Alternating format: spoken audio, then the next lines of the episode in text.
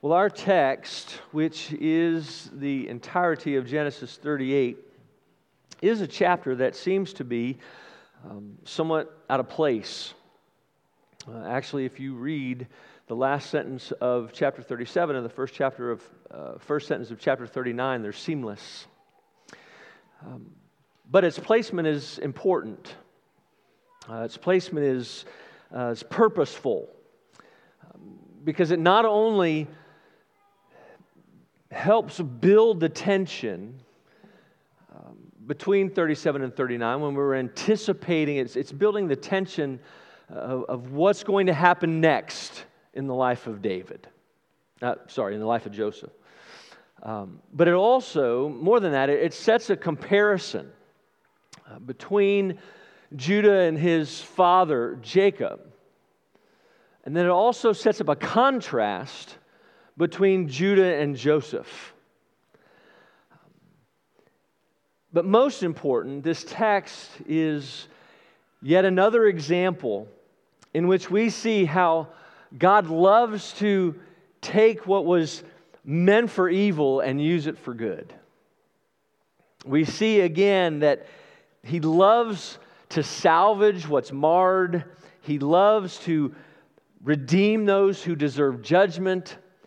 He loves to bring blessing out of that which has been cursed. It's a story that reminds us, as we just sang, our sins, though they're many, His mercy is more. And the outline we're going to follow is found in its usual place. Three points. We're going to look at the downward spiral of Judah we're going to look at the uh, devious scheme of Tamar and then finally the divine scope of God. Children, you're going to find your words in their normal place that you're listening for. And I want to just um, say quickly to keep your ears open for an application that's specifically for you as we, uh, when we get to that point, okay? Uh, let's con- let's uh, pray before we continue. Uh, Father, would you give us ears to hear? And prepare our hearts and minds to receive this your word.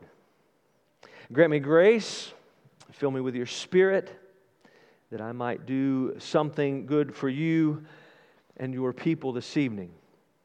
Attend to me as I do this work that you've called me to, and I pray these things for Christ's sake and the sake of his church. Amen. Well, last week in chapter 37, we saw um, Jude. Judah's downward spiral begin. Uh, it began with the idea he had uh, of selling Joseph into slavery, and it was an idea, of course, that his brothers embraced. And here in chapter 38, we see him descend further. Over the course of 20 years, and we see it begin in verse 1. It says, And it happened at that time that Judah went down from his brothers and turned aside to a certain Adullamite whose name was Hirah. There Judah saw the daughter of a certain Canaanite whose name was Shua. And right away we see Judah withdraw from his family. And not only does he withdraw from his family, but he befriends a Canaanite. And not only does he befriend a Canaanite, but he also punctuates this slide by marrying a Canaanite. It's a classic example of a rebellious child on the run. He turned his back he turned his back on and disassociated himself from those closest to him. And he united himself or associated himself with uh, someone or, or those who were the antithesis of what was expected of those who were from the promised line. He was forsaking the godly for the ungodly, the righteous for the unrighteous, the holy for the unholy. He was rejecting the promises of God. He was seeking only to pursue his own idols and to satisfy his own sinful lusts. He wasn't thinking about anybody but himself. He wanted to do what he wanted to do, when he wanted to do it, where he wanted to do it, with whom he wanted to do it. And he didn't care or he wasn't concerned about those who would be hurt in the process. He didn't care what the cost may be. And I say that for a couple of reasons. First, he disregarded his family history. Judah knew good and well. He would have known the story of how his great grandfather Abraham had gone to significant lengths to secure a wife for his grandfather Isaac. He also would have known that his grandfather Isaac had forbidden his father Jacob from marrying a Canaanite. And he also would have known he was following in the footsteps of his uncle Esau, who caused a great deal of grief for his grandparents by marrying Hittite women. But second, Moses' description at the end of verse 2 is significant. He says specifically, Judah, Judah took his wife. By the way, we never do learn her name. But not only did he take take his wife. He went into her, and then this rapid fire description in verses 3 to 5 of his children that she conceived, that, that all reveals this self gratifying nature of the relationship. He wasn't concerned about doing what was right. He wasn't concerned about the example that he was setting for his boys. He wasn't concerned about the woman that he was using. He was only concerned about himself. And of course, there were grave consequences as a result. In verses 6 to 11, we read that Jacob chose a Canaanite wife for his son, Ur, and her name was Tamar. But Moses said Ur was wicked in the sight of the Lord, and that the Lord put him to death. And we're not told the extent of his wickedness. We're not, uh, we, we, he doesn't say specifically what it might have been, but I think we can assume his, display of depravity must have been similar to that of Sodom and Gomorrah. And following Er's death, Judah instructed his middle son Onan to fulfill the custom of the day, which was to enter into what was referred to or is referred to as a levirate marriage with a sister in law. A weird custom that we don't understand, but it was a custom of the day where the brother in law would marry his sister in law, the purpose of having an heir. And that heir would be his older brother's, not his own. And this meant that the child would inherit Er's double portion of the inheritance that was due the oldest son. But this, of course, was going to lessen Onan's portion that he uh, was now expecting. So he came up with a plan. His plan would be to appear to be a good brother and fulfill his vow. He, his plan was to be or appear to be a good husband and fulfill all of his conjugal responsibilities. And then, all the while, while that was going on, at the same time, he would secretly inhibit the conception of a child. And he would do that by continually or repetitively interrupting their uh, intimacy. But his, this plan would not only ensure Onan's double poor, uh, not only ensure of his, you know, his own inheritance, right, and ensure that which he wanted, but it would also disregard the creation mandate to be fruitful and multiply. And it was also going to impede the promise or the multiplication of promised descendants. But that's not all. It was also going to treat his relationship with Tamar as nothing more than transactional. And then in the end, it was going to cast a shadow of, gray, uh, of disgrace upon Tamar, who, like everyone else, would believe that she was infertile. And verse 10 says, What he did was wicked. It was wicked in the sight of the Lord and so the Lord put him to death also. But rather than cause Judah to, to consider his own sin and, and his contribution to this mess that his family was in, he blamed Tamar for his son's deaths. And not only did he blame her, but he, he refused to fulfill his responsibility as the head of the household to take care of her. And he sent her home to her own father. And then he lies and, and says that he's going to send his youngest son, Shelah, once he's old enough, to fulfill a levirate marriage. In other words, Judah cast her into one, one pastor described as a childless, widowed exile. And that brings us to our second point the devious scheme of Tamar in verses 12 to 23. Tamar had been scorned.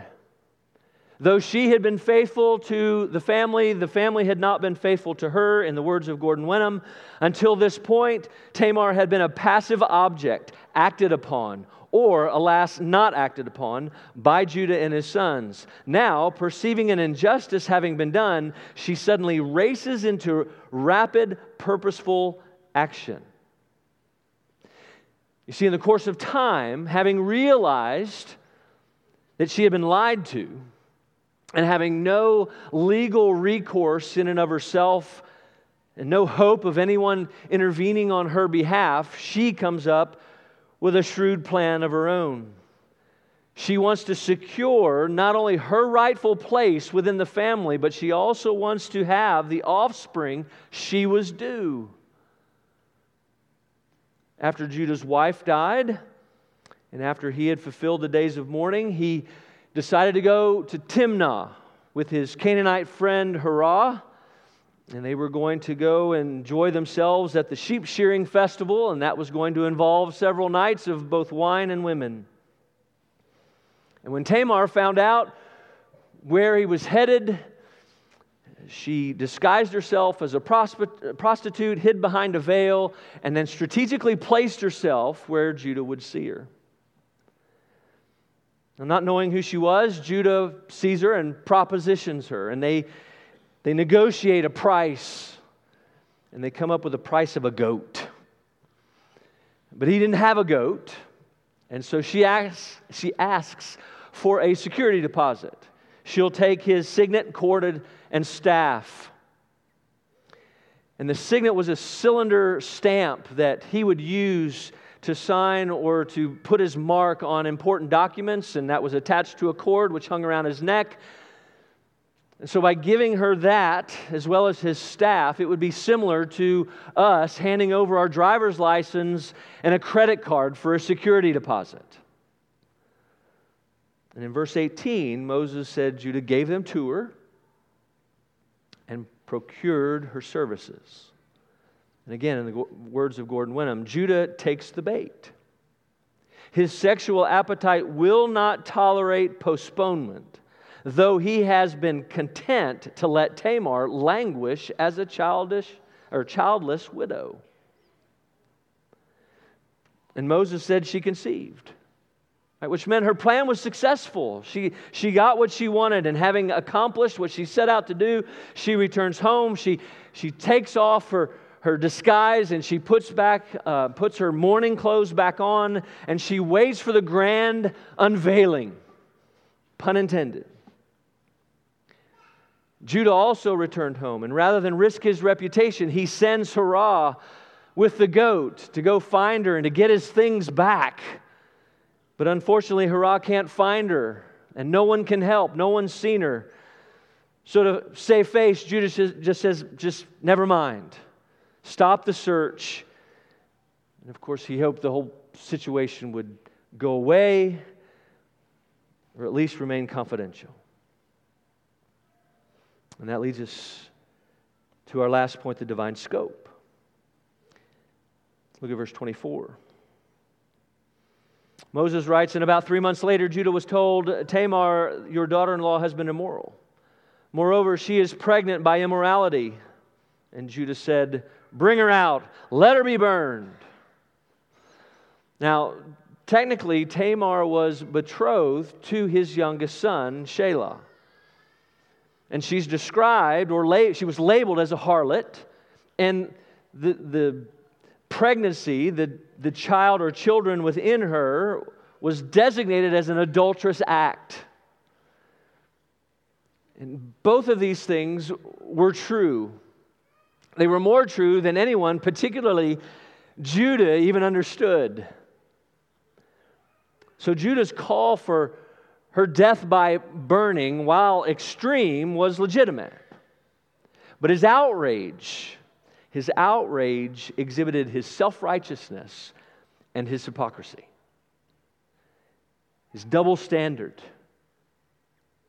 But here's where the story turns, and the story turns from the focus um, of, on, on man's sins and schemes to the mercy and grace of God. Look at verse 25. As Tamar was being brought out, he, she sent word to her father in law By the man to whom these belong, I am pregnant. And she said, Please identify whose these are the signet and the cord and the staff. And Judah is put immediately on the hot seat. He's not going to be able to escape. He could have, and most, most men probably would have, a, a, attempted in some way to weasel his way out and to put the blame on her. Because despite her motivation and despite the fact that she was simply trying to correct an injustice, she had sinned. But by the mercy and grace of God, he responds with repentance. Look at verse 26. Judah identified his things and said, She is more righteous than I, since I did not give her to my son Shelah, and he did not know her again. The Lord used Tamar's devious scheme to bring Judah to a point of repentance, where he, accepted his responsibility, he owned his sin, he even absolved Tamar and forgave her. He admits that she would not have felt compelled to do what she did in regard to him had he not failed to do what he should have done in regard to her. And then we read this in verse 27. When the time of her labor came, there were twins in her womb. And when she was in labor, one put out a hand, and, and the midwife took and tied a scarlet thread on his hand, saying, This one came out first. But as he drew back his hand, behold, his brother came out. And she said, What a breach you have made for yourself. Therefore, his name was called Perez. Afterward, his brother came out with a scarlet thread on his hand, and his name was called Zerah. So the Lord blesses or blessed Tamar with twins, but he also blessed Jacob with twins. In a way, he replaced the two boys he had lost. And the boys came into the world much like his father and uncle had come into the world. It's part of that comparison that I mentioned when we began. But more important than that, God God worked in the midst of a sinful union to bring about salvation for his people. You see, Tamar and the younger son Perez, as we heard Matt read just a moment ago, Tamar and Perez are in the genealogy of Jesus. Tamar would be joined later by Rahab, Ruth, and Bathsheba, four women who were all at one time unbelieving pagans, not Jews. And three of them at one time were involved in some sort of sexual scandal. And we ask, why were they included? And the answer is this to emphasize the fact that Jesus came to save sinners. Jesus came to save sinners. Richard Phillips puts it this way Jesus' ancestor from his, this sinful union would be Perez, whose name declared, What a breach you have made for yourself. Just as Perez broke through at his birth, Jesus is the Savior by whom God would break through the barrier of our sin. By Judah and Tamar, Jesus would come through a line of sinners and prostitutes, just as he would be known in his life for fellowship with these very kinds of people. Despite all the sin and unbelief of patriarchs such as Jacob and Judah, God was determined to provide a Savior who would seek and save those who are lost, and who, like Perez, would break through in his life and death to be our Redeemer.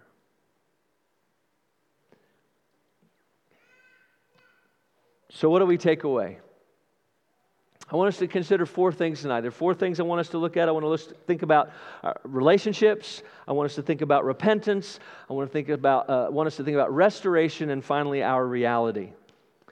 And first, I want to mention or, or, or address relationships. And, and teenagers and boys and girls, this is uh, geared specifically for you.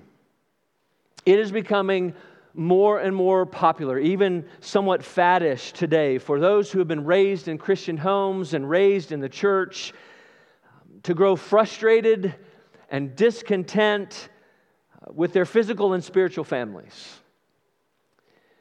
And when they do, they decide to move out. They move out and they cut ties and they remove themselves from uh, the secu- safety and security of their families, their physical families, and from the safety and security of their covenant communities of faith.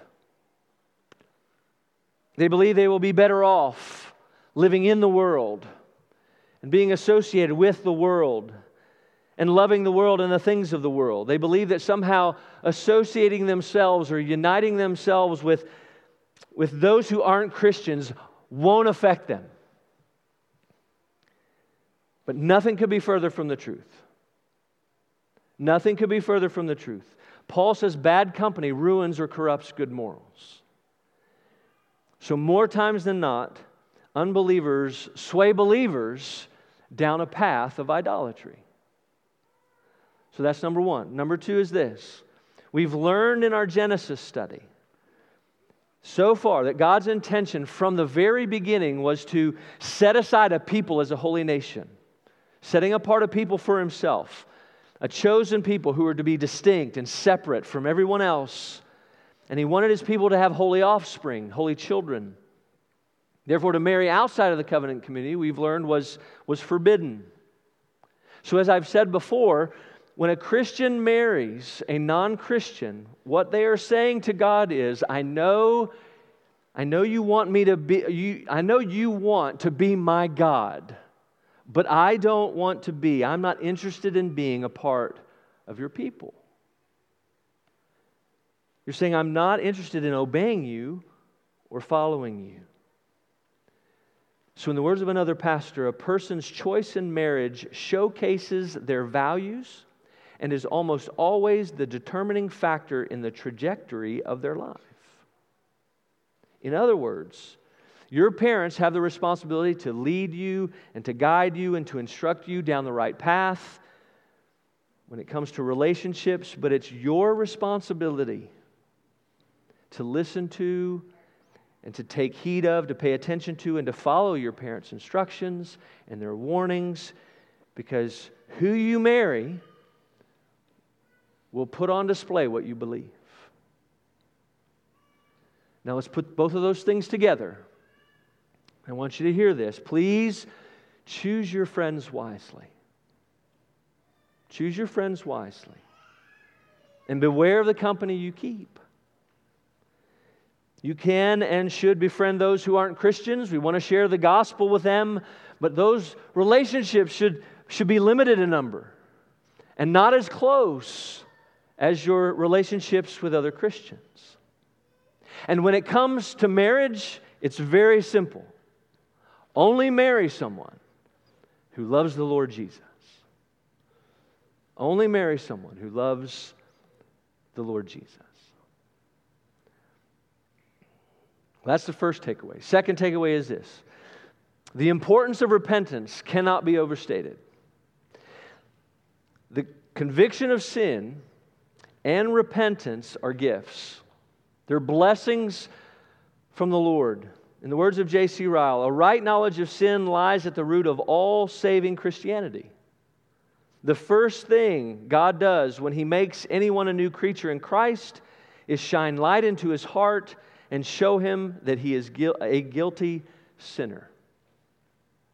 See, unfortunately, we often think of repentance as nothing more than saying, I'm sorry, please forgive me. And, and we do that quickly in order to alleviate our remorse from getting caught, or, and, and, we, and, we, and we don't always deal with the actual guilt of our sin. Our first response, many times when our sin is exposed, is to attempt to cover it back up. We don't want, we don't want it out in the open for all to see. Which is why Jesus said that we love darkness rather than the light because our deeds are evil. And rather than confess and own our sin, we tend to, to get defensive. And not only do, do we get defensive, but we blame others. And that's all quite different from what Judah does here. But this will not do. We, we, we need to cease. Because, in the words of Thomas Watson, until sin be bitter, Christ will not be sweet.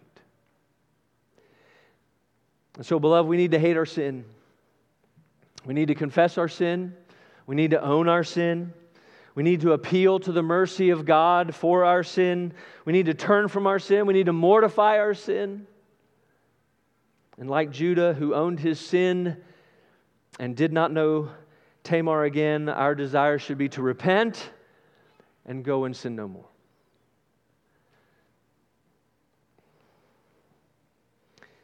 Our third takeaway involves restoration. Many of us need to be reminded of that God's grace restores. There's no, there's no question that Tamar sinned here.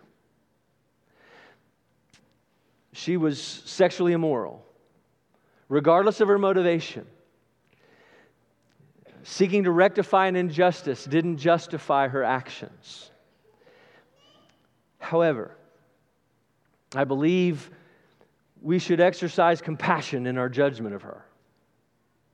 And here's why I think it's possible that she acted the way she acted because she had been acted upon in the same way. In other words, the sin she committed was the sin that had been perpetrated against her. Onan had treated her like a prostitute. So she acted like a prostitute. Right? It, it was justifiable to her. She saw herself through the eyes of those who had taken advantage of her and acted out in the only way that made sense in light of what had happened to her.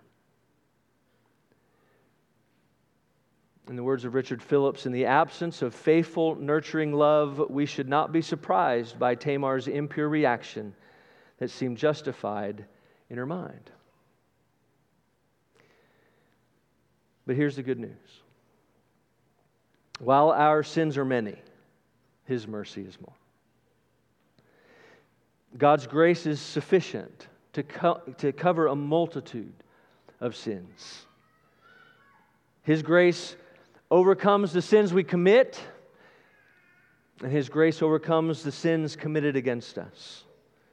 His grace is sufficient for any anyone Everyone and anyone who will repent and place their faith in Christ, no matter what the sin. There's no sin, you've heard me say this multiple times. There is no sin so small that it doesn't need forgiveness, but there's also no sin so big that it can't be forgiven. He can restore what's been abused, He can repair what's been broken, He can change any heart. He can right any wrong.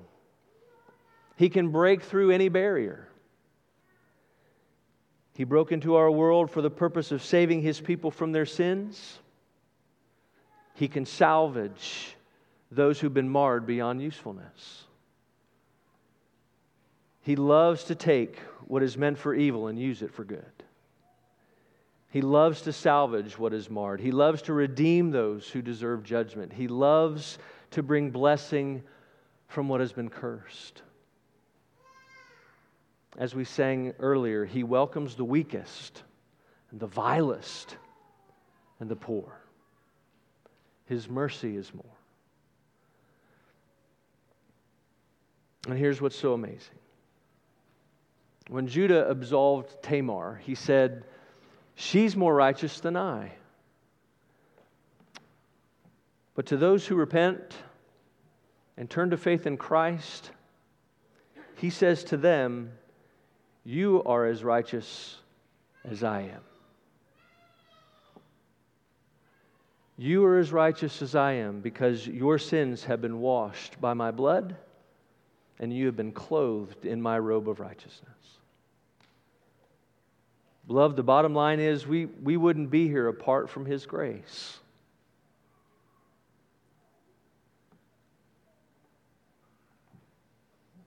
He's opened our eyes. He's exposed our sin. He's forgiven us. He's granted us repentance. He's forgiven us. And He's formed us into a body. All by His grace alone. Praise the Lord, His mercy is more. And then finally, the reality is this. As we think through, even last week and this week, maybe the weeks ahead, just because God is at work doesn't mean our lives will always be smooth and in order. And just because our lives are a mess doesn't mean He's not working. The question we should ask is Will we believe God's grace is sufficient for others? Are we willing to see God's grace active in the lives of other people? And will we believe God's grace is sufficient for us? Are we willing to see God's grace active in our lives as well? May that be so. Let's pray. Father, by your Spirit and grace, we ask that you would enable us to receive the word with faith and love, lay it up in our hearts, and practice it in our lives. We pray these things for your glory and for our good and for the sake of Christ and his church. Amen.